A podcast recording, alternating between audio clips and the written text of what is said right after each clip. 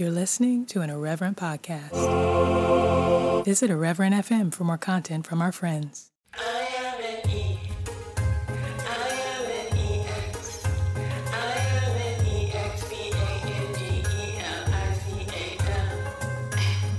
Hello, everybody, and welcome.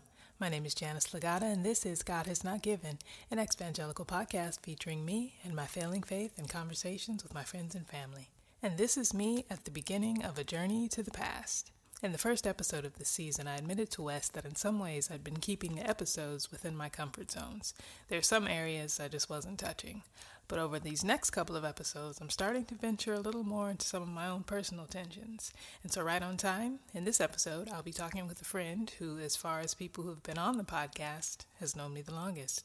So, get ready to take a little trip with us from Sydney to upstate New York, from a questionably named church plant to this questioning podcast. It's episode 2.3, and here we go. When I first saw you,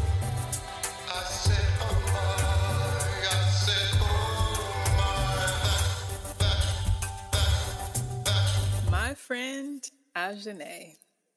Let's see, Ajane and I met in 2005. Yeah, so you have the honor of being the person I've known longest thus far. Unless I have a family member on here someday, your your record might stand. Yeah, so we met in 2005 in Sydney at Hillsong Bible College. Um, and I don't I don't remember when when exactly we first first met. My first memory and like when I'm like, oh, oh, I think we're friends. I remember there was a night when you were like, I'm gonna make butter chicken. We're gonna have butter chicken. You're gonna come over and have dinner, and I'm making butter chicken. I said I was going to make butter chicken. And you did. And I came over and we ate butter chicken and hung out. Yeah, so that was 2005. And then you went, you came back to the States before me. And then when I came to the States, we both were living upstate in New York. You had been there a year and a half at that No, point? no, no. Just, it was about a year. Uh-huh. Okay. A year. Hmm a year. Um, I came, and within two months, I was like, I got to get out of here. Um, and yeah, depending on who's telling the story, I may or may not have corrupted you, War- warped your mind, and stole you away from upstate we ended up moving to the city, ended up joining a certain connect group, ended up launching a certain church. And yeah, you've been like my predecessor in all these ways. You went to Sydney first, you came back to New York first, and then you abandon ship first.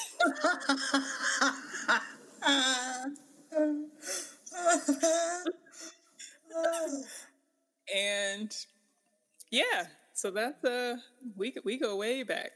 Way back. Well, that is really funny because I don't remember the butter chicken. My first recollection of you, you were vacuuming one of your uh, quote unquote servant jobs. um, and I was sitting at the computer in the events office, and I just remember you coming around past my desk, and I don't know if you had circled it once or had gone into the youth and came back, and I was still sitting there, and I was just like, okay, yeah, I'm gonna, I'm gonna make her my friend. I don't know why. I'm just gonna make her my friend, and that's and the the the vacuum cleaner was called Rocket Pack, and that's how I came up with your nickname, Rocket Pack. RP for short. RP. hmm And Um, Builder. That's right, because bless God, I worked at Build a Bear Workshop for two years, I think, um, standing on my feet. But it was fun. Actually, it was really quite fun um, until church people found out that I was working there, and then it was like, uh, this is this is my space, even though it's in the mall. Like, why are you why are you here? All right. Well, we'll we'll get into that because we got a, a lot of memory lane to to walk on down. So we met at you know what we say Bible college, but I was thinking about this the other day. And I was like, it's actually not Bible college. It is leadership college. True. That's right. That is true.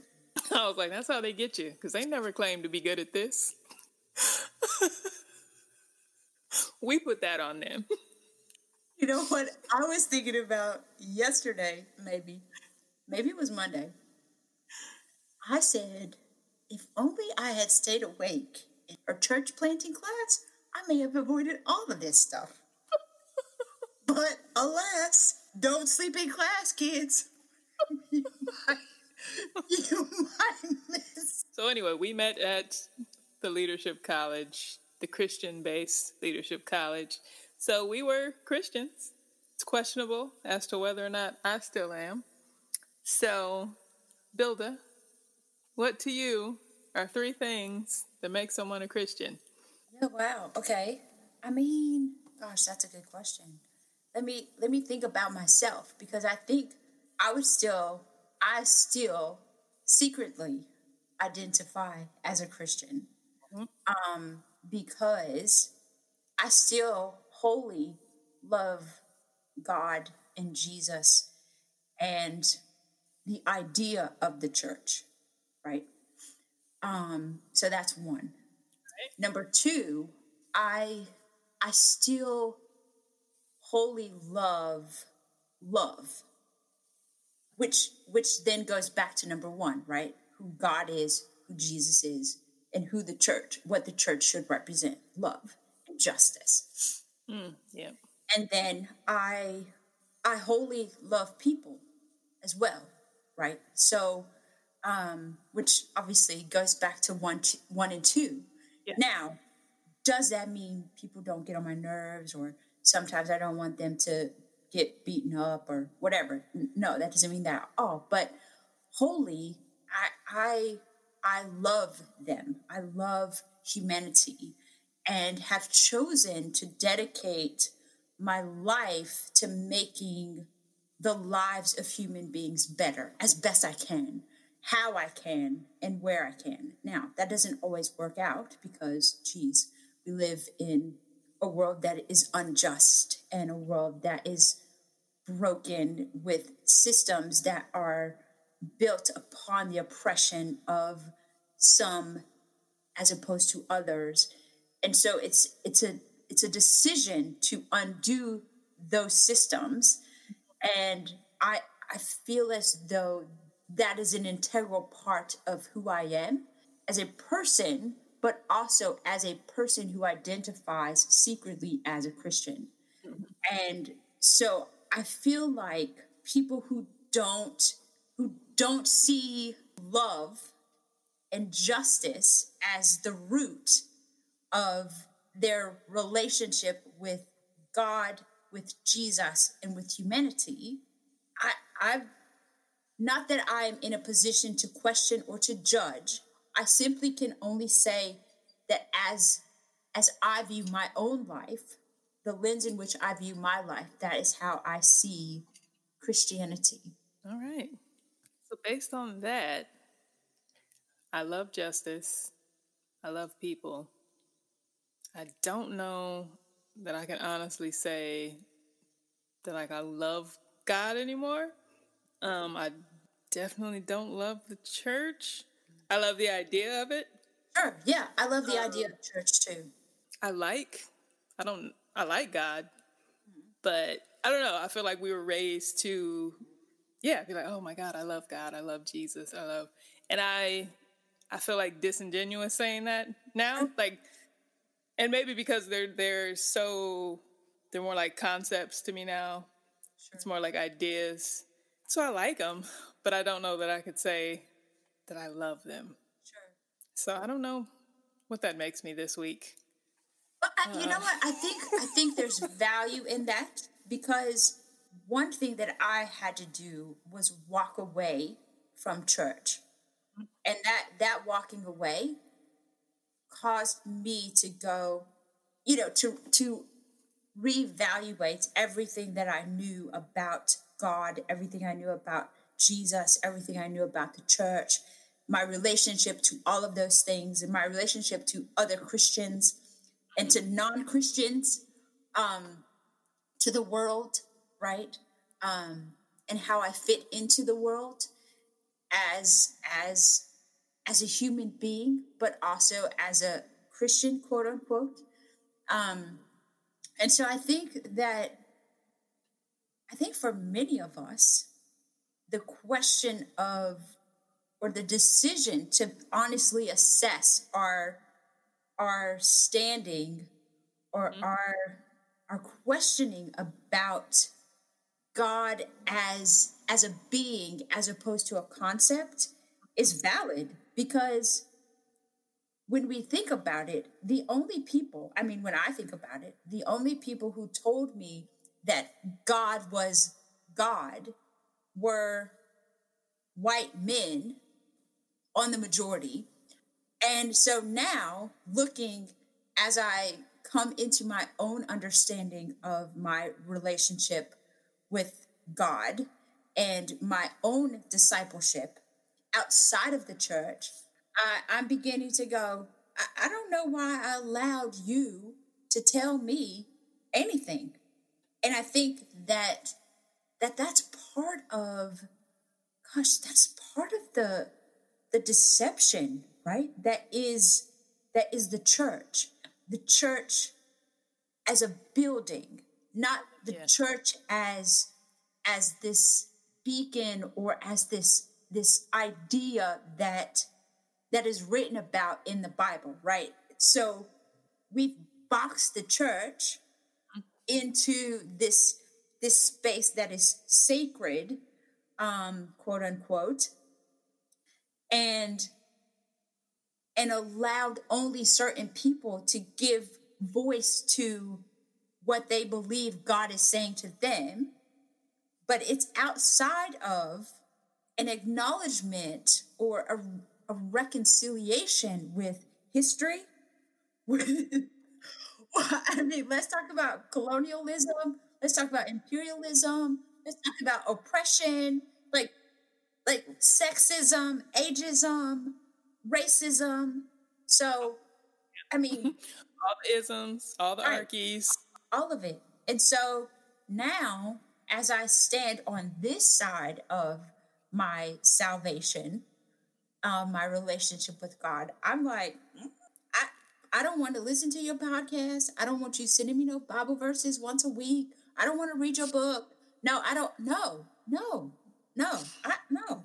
I don't want you to tell me about how my marriage should work. No, no, I don't know. No. Yeah. Because you are an oppressor. like you're not you're not about my freedom. You're not about me having the fullness of life and love and you're not. You're about keeping me boxed and manipulated and distanced and and under the impression that this is exactly what God wants. Me isolated from other people that he has created. That doesn't that doesn't sit well or sound right. But yet you are marketing this and we we fell for it for decades. Yeah, no, I'm done. Tapped out. Well, you're done. How'd you get started? Listen, I, you know, it's, I don't know actually, because I'm black. So, so let's just let's just throw that out there. I was born in church, or if I wasn't born in church, I I was born at the hospital, and the next day or the next Sunday, my mama brought me to church. Like that. That's how it goes, Yeah. right? And and even though I was thinking about this the other day too, even though my mom often would not go to church, she always she always made me and my sister go. Mhm. Drop us off, come back and pick us up. Where are you going, Jan? Where exactly?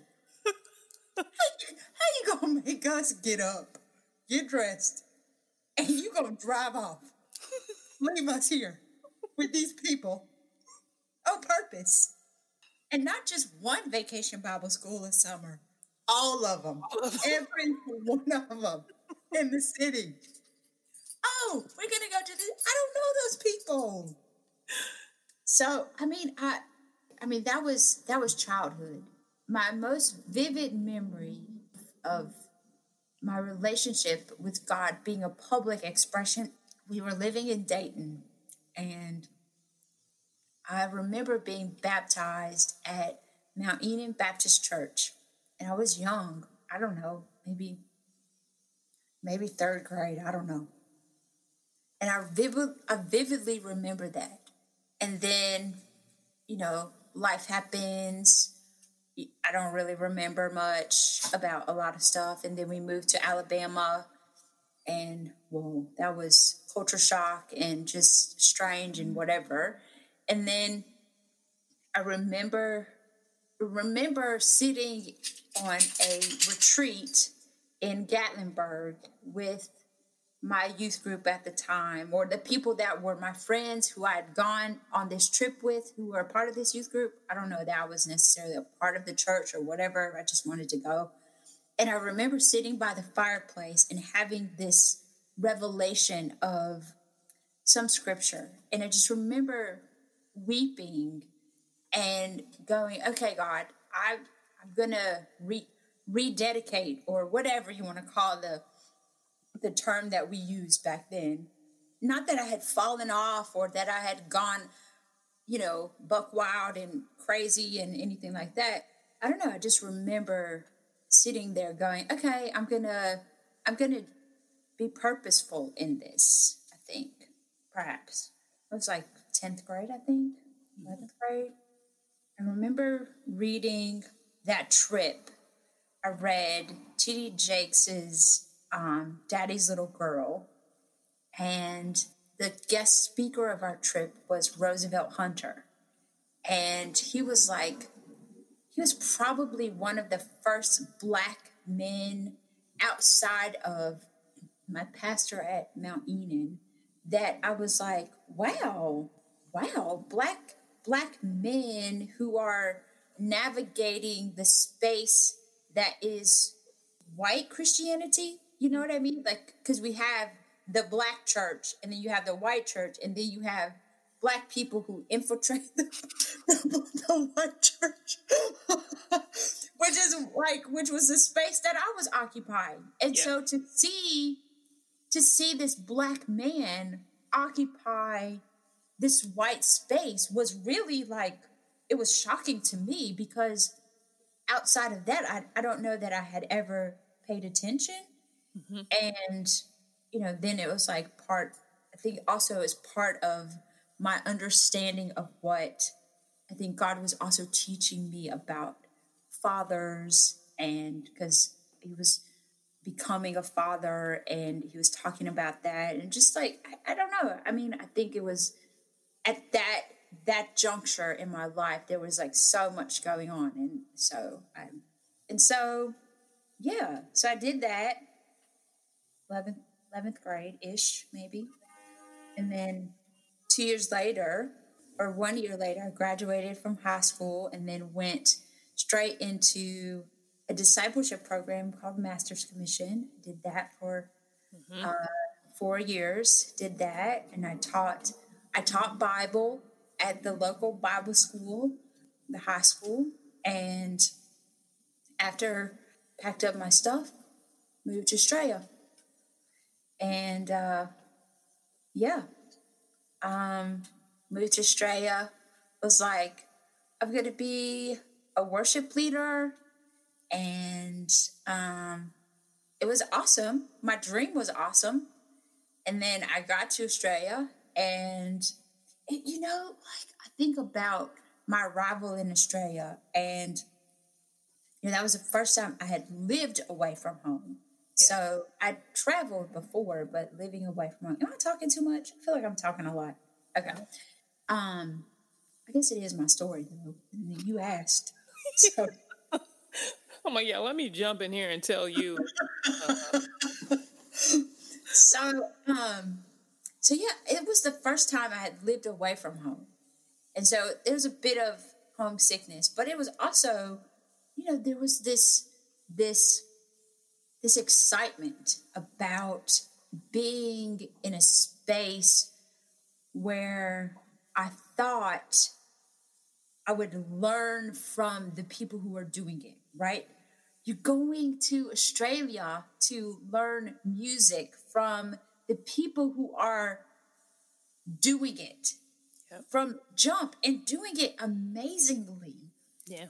and so there was such this this build up this excitement and i mean i was i was doing anything i could to stay right and i remember walking into the hub the old building the Yeah. hub and walking out walking out the back stairs Yeah. um, and looking down, there's this bush that was in a smiley face. And I thought, well, these people, this is like the happiest place on earth outside of Disney World. like, even the bushes are happy to be here. I mean, that, like, that was, that was the, that was how it made me feel. Like, I was so, I had to overcome homesickness, but I was like, well, this place is really great. Like, this is going to be awesome. And I'm going to make friends and it's going to be wonderful. I'm going to be friends with Darlene Zschech and it's just going to be great, you know? And it was all good for, you know, a little bit. Yeah. Anyway, uh, I stayed there for three and a half years, Australia, and obviously met Janice Rocket Pack, and then uh, moved back home. I worked at Compassion International for a year and a half, which was amazing. I love it. Still very much am an advocate for and a sponsor of children through compassion, um, which came out of my which came out of my my time in Australia. Like I had never heard of compassion, and so um, because of, a mission trip or a sponsorship trip, whatever you want to call it, that uh, Hillsong did uh, to was to Uganda. So I came back to the states. I worked at Compassion International, which is amazing. Loved it. Love, love, love. Still love. Um, and then from from there, I moved. I moved to. I moved to upstate New York. And honestly, I moved there with such hope, with such mindful of the possibility, right? Hopeful, honestly, like truly, truly hopeful.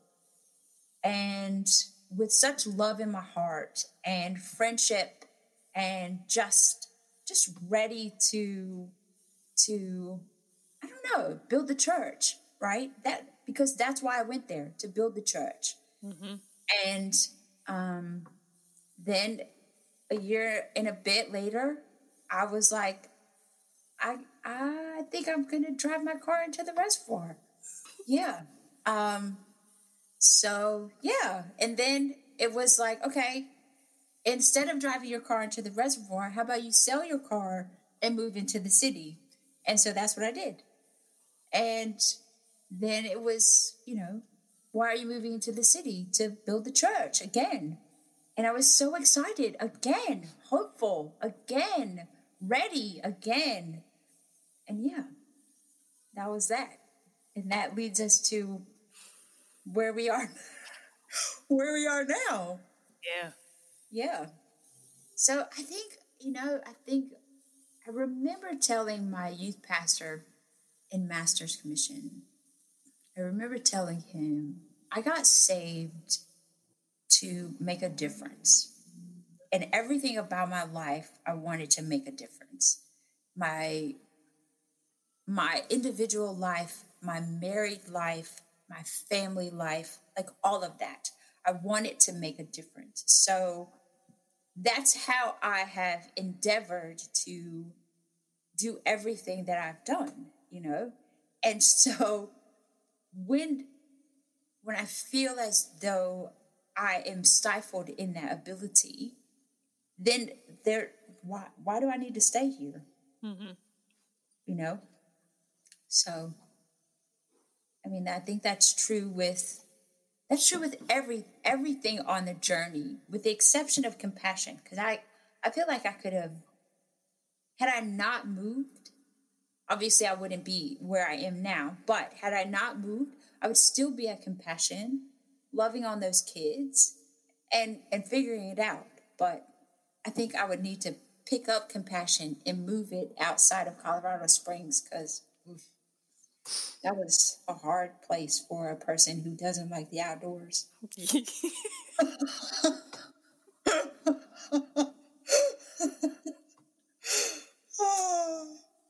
yeah, yeah. So you and I, we we started the Hillsong launch team together. Well, actually, can you remember what the name of the church was before it became Hillsong? Harvest. Did it start with an H? No. When when when I tell you what it is, I'm gonna I'm gonna be like ah. you're gonna be like, oh, and then you're also gonna be like, that might be offensive. I don't know. Uh oh. Do tell now, because I don't want to remember. Maybe not offensive, but but like I look back on things now and I'm like, that was a sign. Oh. or that would that would definitely like bother me now. No, the name of the church was Urban City Church. right. yeah, that does bother me.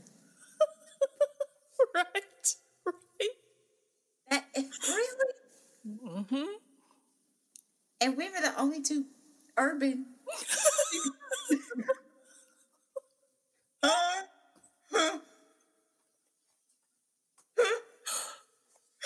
Wasn't? There was nothing urban about West Street. Not not at all. Yeah, but I mean, like looking back on it now, I mean, I get mad at myself for so many things, um, and then I have to give myself grace. I'm like, she didn't know. She just she didn't know. Sure. Yeah, yeah, yeah. Um, but even because I'm just like everything about it, like the fact that these two whiteys moved to New York. First of all, none of us had any business planting a church in New York because none of us were from New York. Right, So right. first of all, how dare we? Right, right. Second of all, like again, like you said, like this church was located, this connect group was located downtown West Street. At the time, we didn't know. I mean, Right. we would have, yeah, we would have known Harlem and Uptown, or you know, Right, right. a little more sketch, I guess. You know, a little, little more urban, you might say. I lived in Harlem and I loved it. Yeah, yeah. But I knew they weren't gonna come to Harlem. I mean, no, never, never. Um, and rightfully so. Like, don't, don't. I mean, actually, today they would come to Harlem Right, because there's a Whole Foods on 125th Right. Street. because it has been sufficiently gentrified.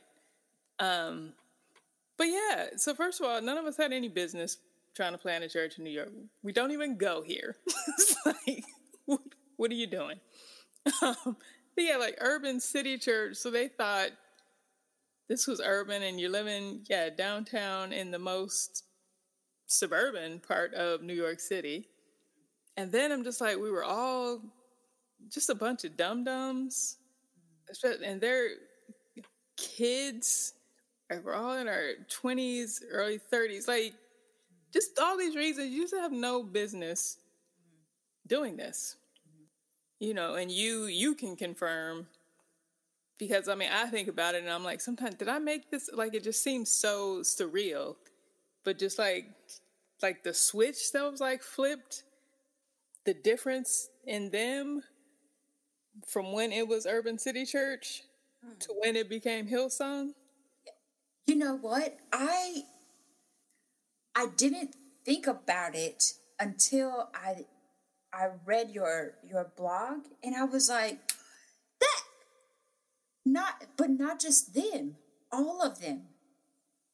Any any person who became suddenly a part of the staff or the leadership team, we were friends until we were no longer friends. And you like, wait, you we were friends yesterday?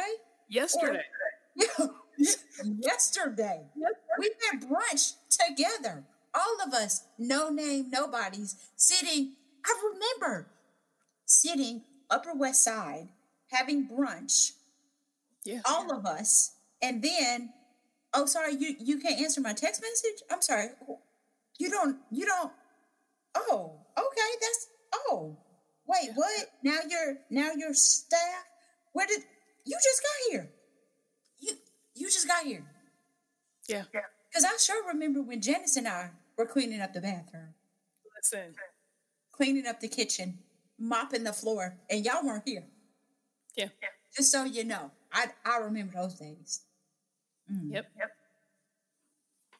And then I remember, um, Yeah, I remember that. you know, the connect groups. Because at first, you know, we're just meeting at the diners and hanging out and Mhm. whatever. Mhm. Um, and then like, oh, now it's Hillsong and people were coming. And I remember like I had, I just got on Jess's bad side early for whatever reasons. Um, like she liked me at first, and then Working with her, right at the daycare, right? Mhm. Mhm. um, and then I don't know. I might be a little too willful. I don't know. I think my own thoughts, and I, you know, I always have. I don't. That's it. It, it's a problem. A little, little too thinky. Um, but I remember, and at the time, and you know, feeling like, oh, I think, yeah, I think I'm being punished. Um, but you know, oh, it's Hillsong, and we're trying to do this great thing, and uh, we'll we'll get past them at some point. You go, whatever. But like when. I don't know if it was the first time Carl and Laura were coming or if it was when Brian was coming. I don't know. But, you know, they gave assignments to everyone and I got assigned to the elevator bank. Like I wasn't even going to be inside. Like my job the whole time was to stand outside and like direct people from the elevator. What? Yeah. Yeah. And I remember, At their ha- at at West Street. Okay. yeah. And I remember, oh, like I am, I'm definitely being punished right now. And like she's doing whatever she can to put me in my place. So I can't even, I'm not even going to be in the room. But then at that time, being like, well, you know, maybe I do need to be humbled. Maybe you gotta, you, we're all servants, right? And I don't, somebody has to do it. And why, why shouldn't it be me? And, you know, how arrogant is that? And, you know, whatever. Isn't that so weird though? Isn't isn't that just I mean looking back on it now, you're like, dang, how did how did I lose my sense of agency?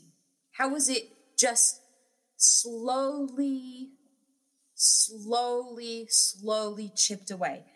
Unknown to me because I think I think about the the days and weeks even that I sat in the utility closet putting faux fur on thousands of pairs of rubber gloves for Colour Conference by myself or the days that I had to label unstick and then restick labels on the chairs on the I remember you doing yeah the that. stickers yeah um, in the auditorium and i just i remember physically and audibly saying to the team this is the job that they do in hell i know they do they have to by themselves this is this is punishment for people who do who choose not to love God. Like this is this is what they do. Like why why am I why?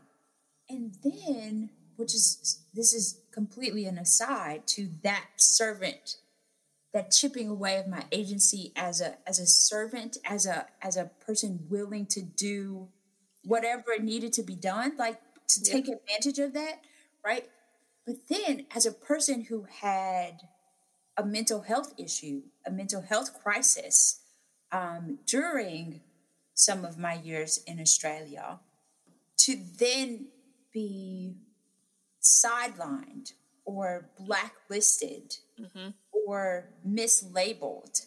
I vividly remember being called aloof um, because I was struggling. And, and I mean, what could I do? I was 24 hours away from home. Yeah. There was no one there. You know, I I was doing the very best I could, talking to you know the people that people were pointing to me to, um, taking medication, and trying to manage it on top of school, on top of serving, on top of sitting in a room for hours by myself. And so it's just like there was really no room for us to have to maintain our agency, whether it was because I can think for myself or because I have this mental health issue or because I just don't feel like doing that today. Right. Yeah. And for me, like it's not I can't can't I can't blame it all on Hillsong because it's not like I went I mean I went to Hillsong because a lot of that programming was already there. Right. Like I think back and I'm like I remember being like maybe like 20, 20 22, 23 and that's when I feel like I made the decision for myself you know because i mean i grew up christian and i never i never had the big falling away. I never like i was i was a good kid and i was doing the right thing.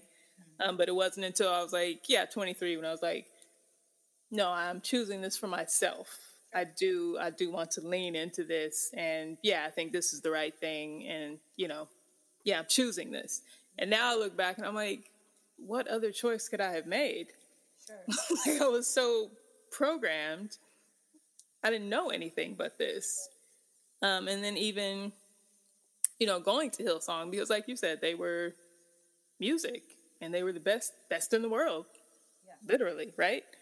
So I'm gonna go and do that. But then, you know, that was also because I never even gave myself a chance to see if I could like make it in the world Right. because it wasn't even really an option. Right. Exactly. Exactly. They- because we were supposed we're supposed to be what is it? Be in the world but not of it. Right. Yeah. So if you have that kind of gift, you have to Church use is the it. only place Yeah. for you. You can't you can't do anything outside. Right. Mhm. You can't because you go into the world, you're gonna backslide right on away. Like, Right. Right. Exact. Exactly. Exactly. So yeah. So you know, so we're already we're in this situation because we've already been built for this. Yeah. Um. So then you get there, and then for me, it was like, oh, well, this is this feels this feels like freedom to a certain extent because it was so different from the kind of church that I grew up in. And you know, like I remember being shocked like when you walked into Hillsong and in the like the lobby and they got secular music playing. Right. Right. I remember being shocked when I heard somebody on the platform or somebody who was like in leadership said, "Damn." I was like, oh. Right, yeah.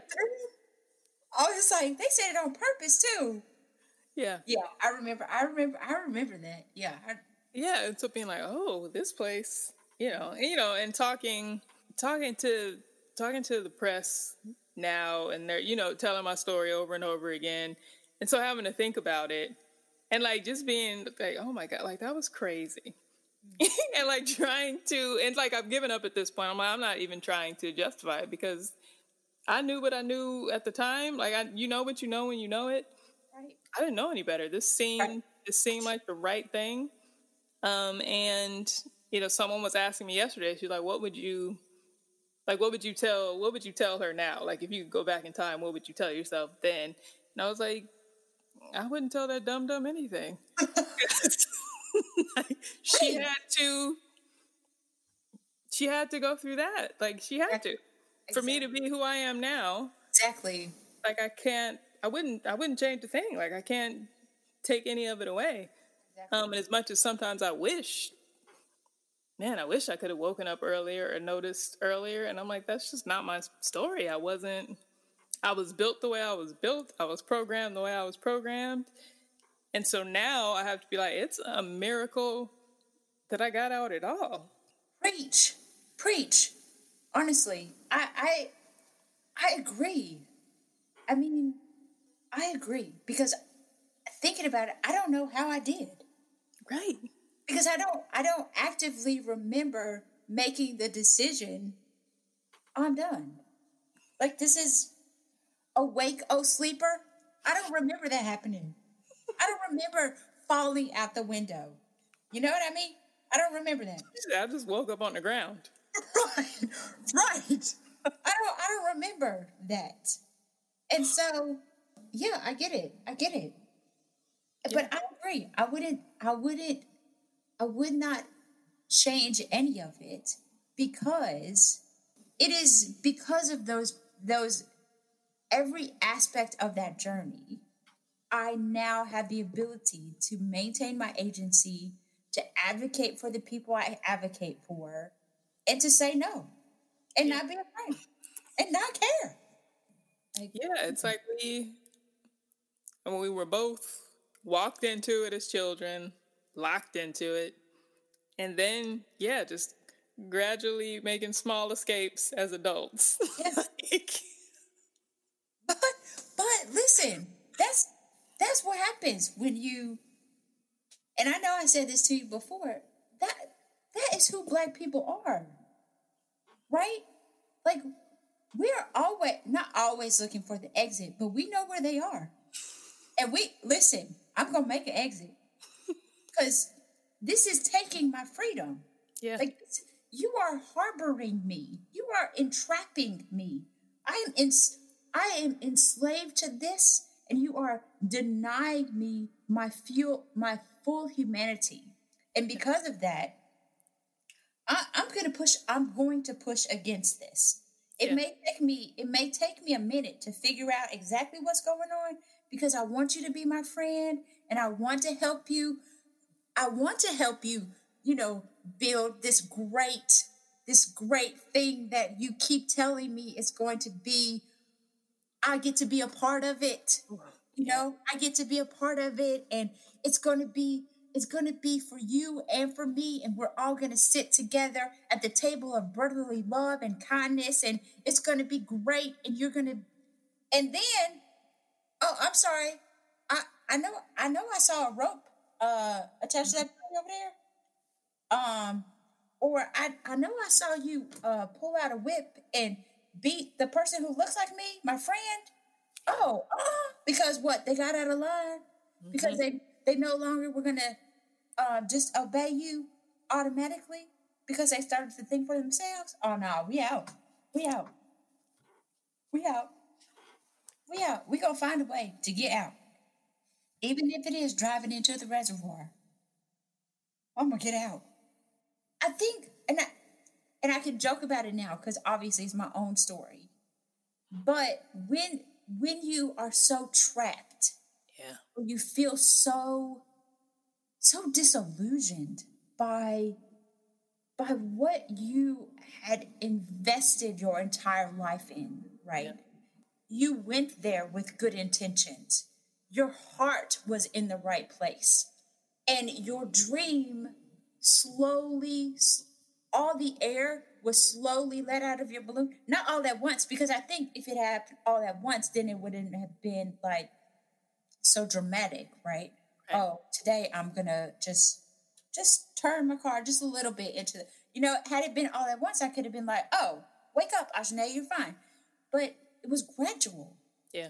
And the and that's that's that's the burden that is oppression. You don't see it all at once. It it just it's gradual. And that's how the devil gets us particularly those of us with mental health issues right? Like you just slowly slowly begin to lose your bearing. Mm. begin to lose a sense of reality begin to lose a sense of not that you don't want to fight but this is not this is not the freedom that i was hoping for Right. that i was looking for. So i gotta find i've got to find a way out. And that that is often for some the end right? Because because at some point you you stop believing that people are actually willing to help you get to your dream because they've abused you so badly And you know, the system is it's set up that way. right Um, I've been was looking at. I don't know, it's been a couple weeks now, but like, Erwin McManus had released. He's he started a clothing line. Um, listen, yeah, and, so someone had sent me a link because he's got this clothing line and he's selling these face face masks. You know, COVID, all the rage, whatever. But the mask is two hundred and fifty dollars. So like that kind of tells you what kind of price point you're looking at for like his collection. So he's got like coats for like two thousand. So I mean, it's obviously way out of my price range. Like so, it's this upscale clothing line, whatever. So he wrote, you know, this little blurb about it, um, and you know, oh, this was a this was a dream, ten years in the making, and I just got, I just got like so mad because I was like, how many people, how many people have given up their dreams? And like, you know, Mosaic is not Hillsong, but it's all the same kind of structure, the same kind of thought process, whatever. And then I'm thinking about, you know, Brian Houston and, you know, you never come second by putting God's house first and all this. And the way you use people and basically ask them to give up everything to build the house of God. So I was thinking, like, how many people have given up their dreams to like free you up hmm. to pursue, you know, your little side hustle over here. Right. And so like you not only are already profiting off of this this church, profiting off the labor and the backs of these people here, but also you've been freed up to do something that you really want to do. While these people have given up things that they really want to do. Mm-hmm. And so I was just thinking like for for so many of us, you know, and you know, like I said, wouldn't wouldn't change anything, wouldn't tell that dumb dumb a thing. But how many if we're, you know, looking at alternate timelines, how much further could any one of us be man in our own career, our own ambitions, our own aspirations, had we been allowed to like value those things and not feel like we had to sacrifice it to the church. Right, right, right. I, I, I, I, I can't. Mm, gosh, I that that is a very valid question because I would have to think that my entire adult trajectory would have changed had I not been programmed to believe that my own, not my only, but a huge portion of my value was directly tied to the church. Right. and my status as a wife and a mm-hmm. mother in said church.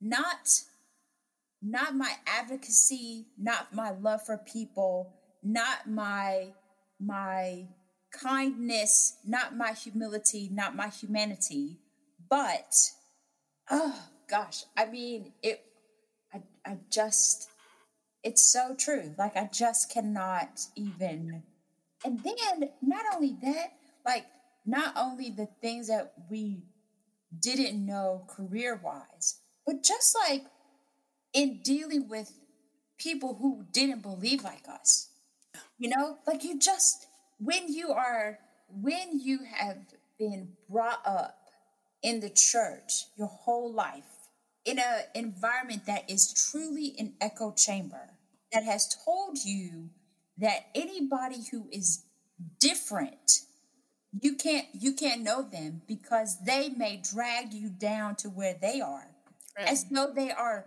the scum of the earth because they don't believe. I mean i just i think about that and i'm like daggum. Like this is why this is why we are why we continue to live in the cycles of violence that that is discrimination that is racism that is like all the isms and all the uns that we have. Like this is why. Because because everybody who lives outside of the box that is the church is deviant Yeah, just automatically. yeah automatically doesn't matter Doesn't matter. Yeah, our friend who liked to slide into my DMs with nonsense. um, you know, that was one of the things they said. You know, they were suspicious of Biden because most of their non Christian friends supported Biden. And so, because, you know, non Christians are deviant, the fact that they are supporting this person, that's a red flag. And it's like, in But- 2020, bro, this is. But they're re- but that said same person's research showed research showed that Trump was simply a bad person with good good ideas. Blowing up the blowing up democracy. Oh, that's a good idea. Okay, yeah. hmm Yeah, that's a good idea. You keep It's- telling me about your your version of Jesus in this story, Yeah. because I mm-mm. the Jesus I know, the God that I serve, the God that I know, no, uh, uh Right. no, Yeah. It's wild. But then that's why I'm like, it's. it's a miracle when anyone gets out. right, Like the thing that makes me think God is real is like the ability to be like, maybe God's not real. The fact that I was able to come to a place to have the freedom to say that, right, that's a miracle. Ah, right. damn, God might be real. She is.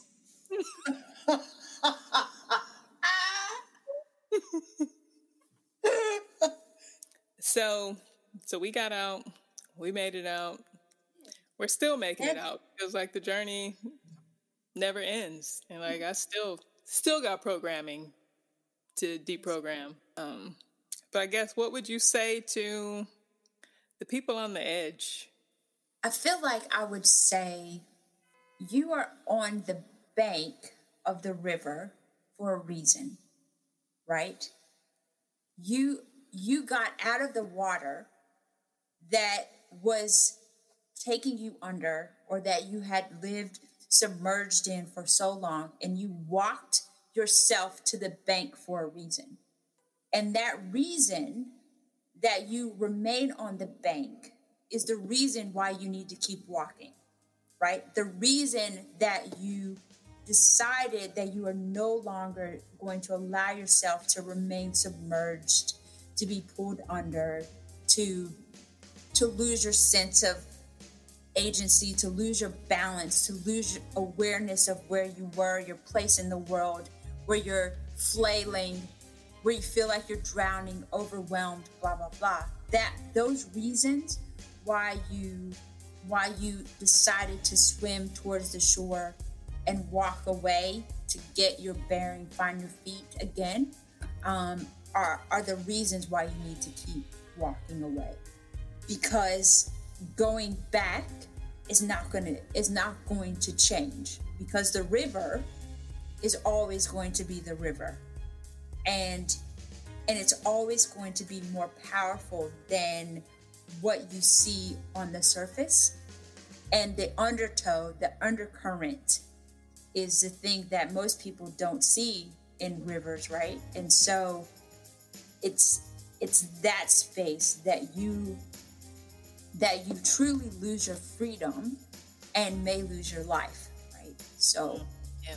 um yeah uh, that's what i would say to those people on the edge. Keep walking. Yeah. um because there there are many of us who have who have laid the path for you to find to find freedom that that you feel like you that you thought you had as a part of being in the river, right? Um, but there is more.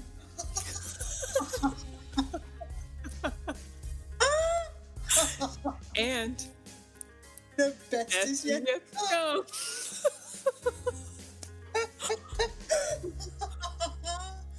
that was funny. So that's that, and that's a wrap on episode 2.3. A huge lifetime thank you to Ajane for being a friend through and through.